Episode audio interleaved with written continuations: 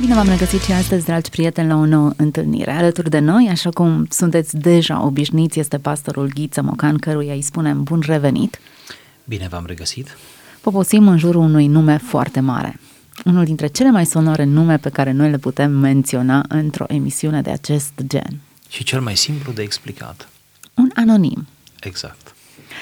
Acum, trebuie să recunoaștem că numele, în general, ne sugerează o anumită viziune asupra lucrurilor. Când pronunți un anumit nume, îți dai seama din ce curent face parte. Cel să repereze în istorie, uh-huh. nu? în geografie puțin. Și îi lecturezi uh, scrierile din perspectiva acestui nume. Or, astăzi ne oprim asupra unui anonim pe care nu reușim să-l încadrăm în nicio generație sau despre care nu știm nimic. În schimb, avem un text care ne vorbește mult. Deci suntem total descoperiți. Tot ce avem este textul. De altfel, frumusețea anonimatului, când cineva scrie, cum vom vedea, atât de bine și de profund, dar refuză să-și streacă numele, să-și scrie numele, să se semneze, faptul acesta are totuși savoarea lui, în sensul că acel om dorește să nu își influențeze gândurile postum, nu? Sau peste timp, ci își dorește ca să rămână nu numele lui, ci gândurile lui, ideile lui, uh, trăirile lui să fie puse în acele, acele rânduri, așa cum vom vedea. Sigur că mirajul acesta al anonimatului este recurent în istoria lumii. În toate timpurile au fost oameni mari, profunzi, care au avut această apucătură, să spun așa, care poate fi judecată în fel și chip, dar care până la urmă este dreptul fiecărui om să-și treacă o parte din operă sub anonimat sau să lucreze sub pseudonim, dar acolo lucrurile sunt cât de cât mai simple, pentru că descoperi până la urmă cine se ascundea în spatele acelui, acelui pseudonim, iar evreii, cultura evreiască, din antichitate și până în prezent, chiar până în prezent, după știința mea, au probabil o doctrină a anonimatului Evreii spun și astăzi că există un număr uh, determinat de înțelepți evrei pe planetă, în fiecare generație, totdeauna numărul acesta rămâne intact, să spun așa, și care sunt mari anonimi, îi numesc ei, care vor rămâne mereu în acest anonimat, dar care influențează și mențin ca un nucleu dur cultura evreiască. Deci există un miraj al anonimatului pentru că este învăluit în mister. Și atunci, dacă nu te poți agăța de nimic, pur și simplu, parcă mai ușor uh, transformi un anonim într-un mit, nu? În ceva ireal, deși cu siguranță omul acela a trăit cândva, chiar dacă se ascunde de noi.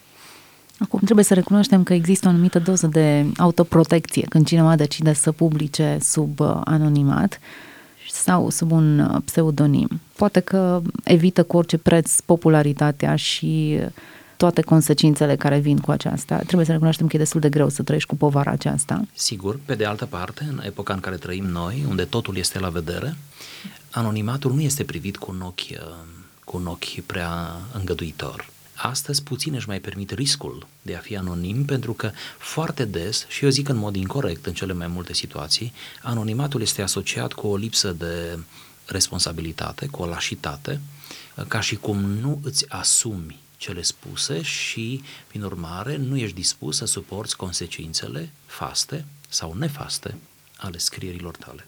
Acum, după ce am prezentat atât de bine acest uh, autor, haideți să trecem împreună la citatul pe care ni l-am ales. E un fel de meditație care se numește Voi face mai mult. Voi face mai mult decât să aparțin, voi participa. Voi face mai mult decât să am grijă, voi ajuta. Voi face mai mult decât să cred, voi fi bun. Voi face mai mult decât să visez, voi munci. Voi face mai mult decât să învăț pe alții, îi voi inspira. Voi face mai mult decât să câștig, îi voi îmbogăți pe alții. Voi face mai mult decât să dăruiesc, voi servi. Voi face mai mult decât să trăiesc, voi evolua. Voi face mai mult decât să fiu prietenos, voi fi prieten. Voi face mai mult decât să fiu cetățean, voi fi patriot. Interesantă alăturare de stări pe care le-am putea numi superlativ, ce poate să fie mai mult decât, Or, autorul acestui text sugerează exact acest lucru. Imaginează-ți maximum, întotdeauna există ceva mai mult. Da, se joacă într-un fel cu termenii de comparație sau termenele de comparație, vrând să ne spună că există mult și mai mult, există bun și mai bun. Nu este un joc al antitezei, nu este rău și bun. Nu este să înlocuiești răul cu binele, ci este să înlocuiești binele cu mai binele. Este să înlocuiești ceva absolut lăudabil, corect din toate punctele de vedere, cu ceva mai înalt, mai nobil. Este o chemare la excelență. Este o chemare la mai mult, adică la o autodepășire și la o agățare conștientă, am putea spune, de ceva ce se află deasupra noastră. Într-un fel, a încerca să tindem spre lucruri care ne depășesc, dar care cu siguranță scot tot ce este mai bun în noi. Acum trebuie să remarcăm că superlativul este depășit de altceva, cel puțin în acest text, altceva care denotă preocuparea spre ceilalți. Nu doar să aparțin, dar și să mă implic, să particip. Nu doar să am grijă, dar să ajut. Nu doar să cred, dar să fiu bun. Acțiune îndreptate înspre ceilalți. Ceva ce mă scoate din propria mea matcă, foarte confortabilă uneori, și mă determină să ies în întâmpinarea oamenilor din jurul meu. Este un mod de a-ți înfrânge pasivitatea, într-un fel. Adică nu doar să observ realitatea, să observ nevoia, nu doar să fiu de acord sau, să zicem, nu doar să nu fiu împotrivă, ci să mă avânt... Aceasta o putem adăuga noi. Da, să mă avânt să acționez, adică să fac ceva în fond. Textul este destul de pragmatic în felul lui. Te invită la acțiune, îți arată că, bun, contemplația e bună, observarea e bună, spiritul uh, concret e bun, luciditatea momentului e necesară, dar dacă toate acestea nu te împing la acțiune, tu încă n-ai făcut mai mult. N-ai făcut cât ar fi trebuit să faci. Interesant, voi face mai mult decât să cred. Voi fi bun. Toate sunt interesante. Următoarea, voi face mai mult decât să visez, voi munci. Asta este aducerea cu picioarele pe pământ a Asta este foarte capitalistă. Pe de altă parte, dacă nu muncești, nu-ți dezvolți capacitatea de a visa, pentru Sigur. că muncești ca să ajungi undeva. Sigur. Voi face mai mult decât să învăț pe alții. Îi voi inspira. Asta mi se pare iarăși profundă. Nu vreau să fiu un furnizor de informație, ci vreau, prin ceea ce spun, prin ceea ce sunt, prin gesturile mele, prin relațiile mele, să inspir. Pe noi trăim într-o epocă care în toate domeniile are modelele ei, nu? De aceea auzim tot mai des spunând, mai ales generația tânără spune, acel autor, acel om, acel manager, nu? Mă inspiră. Când a spus mă inspiră, nu cred că se poate pune un compliment mai bun, nu? A inspira înseamnă mult mai mult decât a fi un simplu model. Sigur. Adică transfer de informații e o exprimare corectă. Da, vreau să transmit informația. Dacă o suprapunem pe cultura noastră creștină, vreau să transmit mesajul Evangheliei sau cel puțin lucruri care țin de credința și identitatea noastră creștină. Dar să inspiri, aici e ceva mai mult. Omul să uită la mine și să spună, îmi vin idei. Hmm. Știu ce să fac mai departe. Asta înseamnă că am reușit să dau ceva din mine, nu doar de la mine. Asta înseamnă că doar n-am citit ceva din cărți. Asta înseamnă mai mult decât flair, nu? Flairul de a prezenta informația. Înseamnă ca să te oferi pur și simplu deodată cu informația, să te oferi să fie una și aceeași poveste și informația și omul care o transmite. Poate nu întâmplător asistăm în vremurile noastre în mai toate domeniile, dar mai ales cele economice, acele conferințe, acele ocazii în care vin speakeri, vorbitori, care de, de regulă sunt foarte bine cotați, sunt oameni care au o retorică foarte bună, o cultură foarte bună și care vorbesc motivațional. Și nu mă refer doar în sferă creștină, mă refer în business, în traininguri la care merg manageri și oameni de marketing și IT-ști și specialiști în finanțe. Și se pare, din câte eu observ și mai citesc într-o parte în alta, se pare că orice domeniu productiv al zilelor noastre este asistat, secundat de evenimente de tipul acesta, în care niște oameni, evident că nu orice oameni, niște oameni vin și încurajează și inspiră prin prezența lor, prin discursurile lor, prin tot efectul care îl produc, inspiră extrem de mult uh, auditoriu. Un auditoriu de altfel avizat și căutător și foarte participativ. Nu? Îmi vine în minte, ca să dăm totuși un exemplu mai aproape de zona noastră, John Maxwell, ceea ce face el ca și activitate anuală, să spun așa, am aflat de la doi prieteni de-ai mei care sunt uh, implicați în organizația John Maxwell în România că conferința cea mai mare pe care o ține, care are câteva mii de participanți, este o, o dată pe an, câteva zile. Costurile acelei conferințe, dacă vrei să participi, n-aș vrea să vă spun la ce sumă se ridică, unii s-ar putea poticni în asta, oricum vreau să spun doar că sunt pe bani, cea conferință e pe bani, deci plătești, plătești ca să te inspiri, ca să te lași inspirat de el. Și am vorbit cu doi oameni, cel puțin, care au plătit în ultimii ani, în fiecare an, în fiecare an. Deci nu cred că acești oameni plătesc degeaba. Asta înseamnă că există forță în, în faptul că cineva te inspiră. Este o magie. Cred că e dincolo de industria care putem să o gândim în spatele acestui concept de a inspira pe ceilalți, pentru că există o adevărată industrie. Asta nu... e cuvântul, o adevărată industrie. Exact. Deci oameni se, care face au, bani din asta. Oameni care au înțeles că pot să facă bani din felul și modul în care îi, uh, îi inspiră pe alții. Dacă tot vorbim de îmbogățire, una din sintagmele aici spune voi face mai mult decât să câștig, îi voi îmbogăți pe alții. Evident, turnura e comod de pe mine ceea ce primesc și acumulez și sunt pe ceilalți. Un lucru foarte puțin realizabil în contextul în care noi ne găsim. Adică vindecare de egoism. Există așa ceva?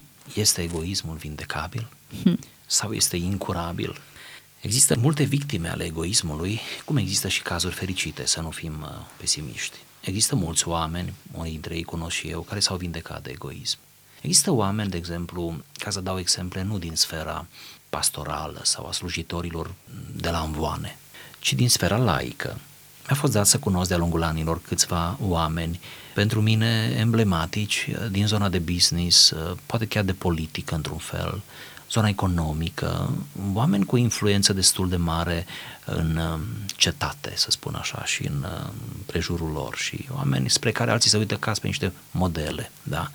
în marketing, în management, în oameni ai timpurilor lor, îi numesc eu. Oameni care nu prea își permit boemie, care chiar uh, calcă corect fiecare zi, făcând totul corporatist, cu program, cu agenda, cu ceva halucinant pentru mine. Bun.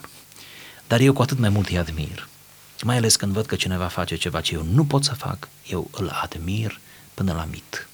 Am cunoscut câțiva oameni de tipul acesta și foarte interesant, am fost plăcut surprins să observ că câțiva dintre ei, după ce au ajuns la o anumită stabilitate economică, de imagine, când lucrurile sunt cât de cât clare, sigure pentru el, familia lui și așa, totuși reușesc să fie buni. Și prin acțiunile ce le fac, se orientează spre semeni într-un mod foarte inteligent, normal, nici nu te aștepți la altceva, dar uh, într-o noblețe a spiritului, aristocratic aș spune. Și eu admir astfel de oameni, pentru că ar putea la fel de bine să uite de semeni.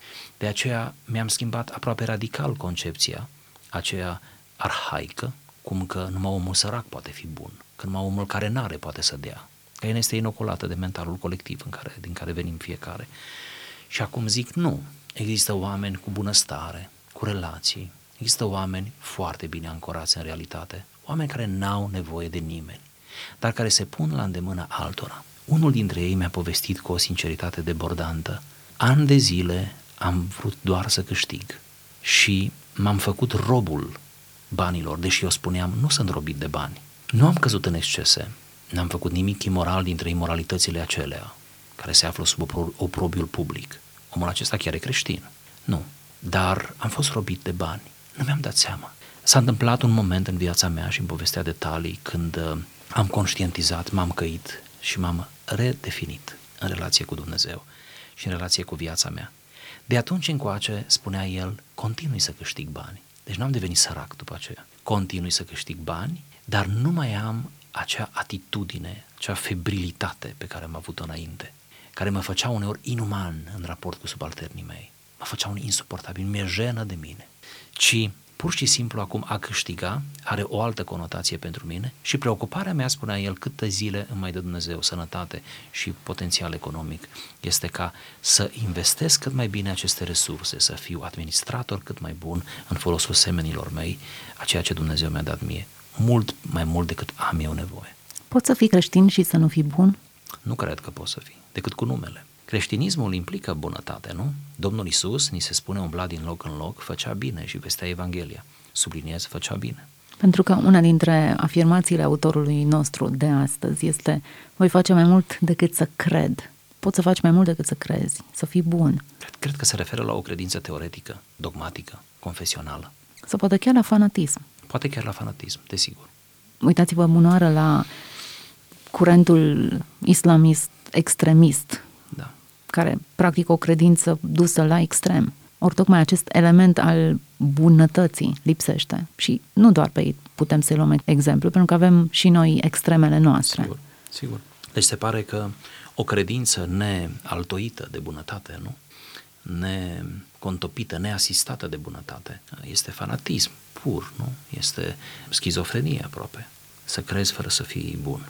Când pui aceste lucruri împreună, când pui faptele cu credința, cum spune Iacov, mă gândesc că atunci deja încep să înțelegi despre ce este vorba. Spune autorul, voi face mai mult decât să dăruiesc, voi servi. Din nou o nuanță frumoasă. Adică asta aș, aș traduce eu mai mult decât filantropie. Există ceva mai mult decât filantropie. Sunt oameni care cred că maximum este să oferi. Indiferent de atitudine, să oferi. Să dai. Să dai mult. Să dai uneori în mod public, nu? Nu, zice mai mult decât să dăruiesc. Voi servi. Voi face mai mult decât să trăiesc. Să las o zi să treacă pentru a o aștepta pe cealaltă. Voi evolua. Voi imprima trecerii timpului, nu? Trecerii vieții. Voi imprima calitate vieții mele, nu doar cantitate. Pe măsură ce trăim încă o zi, se adaugă încă o zi. Asta înseamnă că stăm bine cu cantitate voi imprima calitate vieții mele. Voi face mai mult decât să fiu prietenos, să fiu drăguț, să fiu jovial. Voi fi prieten, adică mă voi face vulnerabil, mă voi implica. Voi face mai mult decât să fiu un cetățean, voi fi patriot. Cetățeni suntem prin naștere. Nu ne alegem cetățenia, da? Sau mă rog, ne alegem dacă e vorba de a doua cetățenie sau ceva de genul. Dar prima cetățenie nu ne o alegem, cădem în ea. Deci dacă tot m-am trezit cetățean, indiferent al cărei țări, voi face mai mult, voi fi patriot. Termen necunoscut în limba română. Poate că ar trebui traducere pentru el. Pentru patriot? Cel puțin în contextul după 89 încoace, când am dezvoltat o puternică reacție împotriva patriotismului. Suntem cei mai mari critici ai națiunii noastre. Dar știți de ce? Din cauza că termenul în sine a fost abuzat în timpul comunismului. Un alt termen abuzat este tovarăș. Mie îmi place mult termenul tovarăș. Este, din punct de vedere lingvistic, chiar un termen foarte reușit. Tovarăș. Nu l-aș mai putea folosi. Nici eu. din cauza că a fost abuzat, a fost viciat, a fost prea încărcat ideologic. Sigur că folosesc un sinonim al lui, folosesc camarad, dar camarad e camarad, tovarăș. De exemplu, colegii mei îi numesc uneori tovarăș de jug, tovarăș de jug, colegii mei de slujire. Da? Cum ar fi să spun camarad de jug? Nici nu sună bine, nici nu se leagă bine. Nu sună nici cum, tovarăș de jug, sună bine. Dar sigur, trimite spre acele conotații. Vedeți cum până la urmă un, o boală ideologică, politică, precum comunismul, strică până și limba. Nu că strică sufletele oamenilor, nu că strică o țară, nu că strică o bucată de istorie, strică limba însă, strică tot ce atinge, tot ce a atins comunismul, a stricat, a îmbolnăvit, a contagiat. Foarte interesant că pare în mod prioritar stricarea limbii deasupra tuturor celorlalte daune pe care le produce. Dacă ajunge să se strice și limba, înseamnă că ceva profund identitar s-a schimbat. Absolut. Din cauza că uh, toți recurgem la cuvinte, nu? Toți recurgem la limbaj. Omul este singura ființă cu limbaj articulat. Papagalul nu este. Papagalul învață. Bun, omul produce cuvinte, nu? Și câte unul produce mai mult decât stăpânește. Dar în orice caz, omul este în căutare de cuvinte. Eu personal mă consider un iubitor de cuvinte. place să mă joc cu ele pe măsură ce îți plac cuvintele, le imprimi o anumită sonoritate, culoare, miros cuvintelor. Ai așa o anumită relație cu ele, sigur, am spus totul metaforic, dacă să înțelegem. Unele te zgârie, altele îți plac, te întreb de ce îți plac acele cuvinte, nu? De ce nu-ți plac celelalte? Avem până la urmă o relație subiectivă cu cuvintele și, în general, orice lucru cu care avem o relație subiectivă, cum sunt și cuvintele, acolo dezvoltăm foarte multe pasiune punem foarte multă pasiune, foarte multă afectivitate. Și din cauza asta nu mai putem folosi tovară. Și din cauza aceasta suntem buimaci, nu mai știm ce înseamnă să fii patriot. Și greu ne vom reveni din asta. Poate copiii noștri, hai să sperăm pentru ei, vor găsi totuși calea cea bună a patriotismului. Poate că vor găsi, mai ales după ce au fost bulversați de atâtea mesaje negative care vorbeau de țara noastră ca fiind una coruptă, una ca la noi la nimenea. Da. Imposibil să nu ne fi lovit de toate aceste sintagme care definesc în sens peiorativ națiunea noastră. Ori nu cred că suntem îndreptățiți să ne aruncăm cu chiar atât de multă cenușă în cap. Nici latura cealaltă a hiperbolizării românilor. Nu suntem nici buricul pământului și nici uh, capătul lui. Sigur, Sperăm ca pruncii noștri, măcar ei, să se înverșuneze de adevăratele și să așeze România în sfârșit pe harta lumii, cum se cuvine, nu? Pentru că ei gândesc mai limpede decât noi, pentru că n-au prins bucățică de comunism, cum am prins noi, alții au prins o bucată mai mare din comunism, ci cumva s-au născut în deplina libertate, s-au născut în în această perioadă democratică, când se pot forma și cred că ei, mai mult decât noi, au acest simț european al existenței global. Uh, ei se simt uh, chiar copiii și uh, oamenii întregului pământ, ceea ce pentru noi este, este destul de greu, pentru că noi suntem mult prea legați de istorie și de cum ne-a fost fărâmițată și ciuntită țara. Cu alte cuvinte, acest autor anonim care ne-a stârnit pe noi la o discuție astăzi ne împinge afară dintr-o zonă de confort, zona apartenenței, care e o mare realizare să reușești să, să te simți acasă și în pielea ta acolo unde ești. Te împinge mult mai afară decât uh, zona precauției, a credinței, a viselor, a, a interacționa doar cu ceilalți la nivelul transmiterii informațiilor. Te împinge undeva la limita expunerii sinelui, să fii prieten, un prieten mai mult decât să fii prietenos, depășește bariera amabilității, a cordiabilității, eu știu, suntem amabili și drăguți unii cu ceilalți. Te obligă să devii loial și să sacrifici. Cu alte cuvinte, vrea să-ți transmită următorul mesaj. Când te simți prea confortabil cu tine, când te simți prea mulțumit de tine, trezește-te, ridică-te și aduți aminte că există mai mult. Că se poate mai mult, se așteaptă mai mult. Chiar să fim mai personali, că tu poți mai mult. Poți mai mult decât binele acela care îți oferă confort. Poți mai mult. Depășește-te, expune-te, fă-te vulnerabil, cum spuneai. Treci de propriile tale limite. Încearcă ce n-ai încercat în materie de bunătate. Fii mai aproape de semeni, cu toate riscurile. Sigur, când ești mai aproape de semeni, ei te pot lovi uneori, pentru că ești atât de aproape de ei. Te faci vulnerabil E aproape sigur că te vor lovi sigur, la un moment dat. Sigur. Te vor înțelege greșit, te faci vulnerabil, dar nimeni în istorie nu s-a făcut mai vulnerabil decât Dumnezeu. Întruparea lui Hristos. Și a fost lovit, evident. Da, la propriu și la figurat. Întruparea lui Hristos este vulnerabilitatea maximă a istoriei. Este ceea ce Dumnezeu a putut să, să facă și să ne surprindă pe de întregul în mod definitiv. Coborând și făcându-se om, s-a expus la efemeritate, la vicisitudini și a intrat într-o coliziune directă cu natura căzută a omului, a oamenilor, a contemporanilor lui. Iar dacă noi am fi fost contemporani, idema ne-am fi comportat. Dacă ar fi să transpunem acest text și l-ar fi formulat Hristos însuși, cum l-ar fi spus? Într-un fel, mesajul lui Hristos, comparându-l acum cu textul acesta, în spiritul lui spunea cam același lucru. De exemplu, când vorbea ucenicilor, spunea, vedeți cum fac farisei, cum se roagă ei, cum fac ei milostenie, cum postesc ei. Vedeți? De la voi mă aștept la mai mult. Vedeți cum noroadele vin după mine pentru că sunt atât de flămânde și pentru că uneori, cum ați văzut, le dau pâine și pește. Vedeți? De la voi mă aștept la mai mult. Vedeți cum unii vin pentru că au necazuri, au bolnavi, au morți în familie. Vin pentru că au văzut că se poate, că vindecarea e posibilă. Și ați văzut, vrea să le spună Iisus că nu mă dau înapoi să-i vindec. De la voi aștept mai mult. De la voi, de la ucenici. Deci mă gândesc că dacă ar fi ca acest cuvânt să-l fi, aceste cuvinte să le fi rostit Iisus, le-ar fi rostit ucenicilor, de la care mereu a așteptat mai mult decât de la lume. Și mă gândesc că dacă ar fi peste timp să ne spună nouă astăzi, ar spune bisericii de la care așteaptă mai mult decât de la lume. Noi uneori avem așteptări de la sisteme politice, de la oameni, de la civilizație, de la Europa, de la nu știu cine. Dumnezeu are puține așteptări, știe din ce suntem făcuți, dar are așteptări de la biserică. Biserica trebuie să fie mai mult, mai mult, mai mult decât lumea. Ce în voi e mai mult, e mai puternic, e mai mare, e mai tare decât ceea ce este în lume. Va înțelege biserica oare acest lucru? Iar dacă biserica nu e o clădire, atunci întrebăm, vom înțelege noi acest lucru? Eu zic să înțelegem și chiar de azi să începem să depășim, să fim mai mult, să fim mai bine. O chemare la excelență. Cred că era necesară această adăugire, pentru că în ideea mea Hristos nu face altceva decât să ne provoace în același mod. Nu fi mulțumit cu o apă searbătă, trăiește maxim, viață din abundență, plenitudinea unei relații cu Dumnezeu și cu oamenii. Am venit ca oile mele, spune Iisus, să aibă viața și să o aibă din belșug. Adică acolo sensul este să o aibă în mod plenar, plenar, de plin.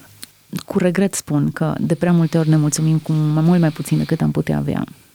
din toate punctele de vedere, spiritual, emoțional, relațional, cele mai importante lucruri din viața noastră și unor ar trebui să o recunoaștem și material. Ne mulțumim cu prea puțin pentru că nu înțelegem și nu citim cum trebuie Evanghelia. Exact. Ar fi suficient să citim Evanghelia, Evangheliile, spusele Domnului, zicerile Domnului, să le recitim, să le memorăm, să le uh, gândim, să le trecem prin noi, să le punem la probă în realitatea vieții, nu? Și să avem ochi deschiși pentru semeni. Într-un fel, tot ceea ce am citit astăzi aici este o chemare de a te uita în jurul tău, de a nu cădea în autismul acela egoist și de a te uita în jur și de a împăți jucăriile cu ceilalți. Ne oprim astăzi aici, în această discuție pe marginea scrierii celebrului anonim, găsit și descoperit de noi astăzi într-o discuție aici. Mulțumim foarte mult pentru prezența în emisiune și continuăm și data viitoare cu o nouă provocare. Dar până atunci, rămâneți cu bine!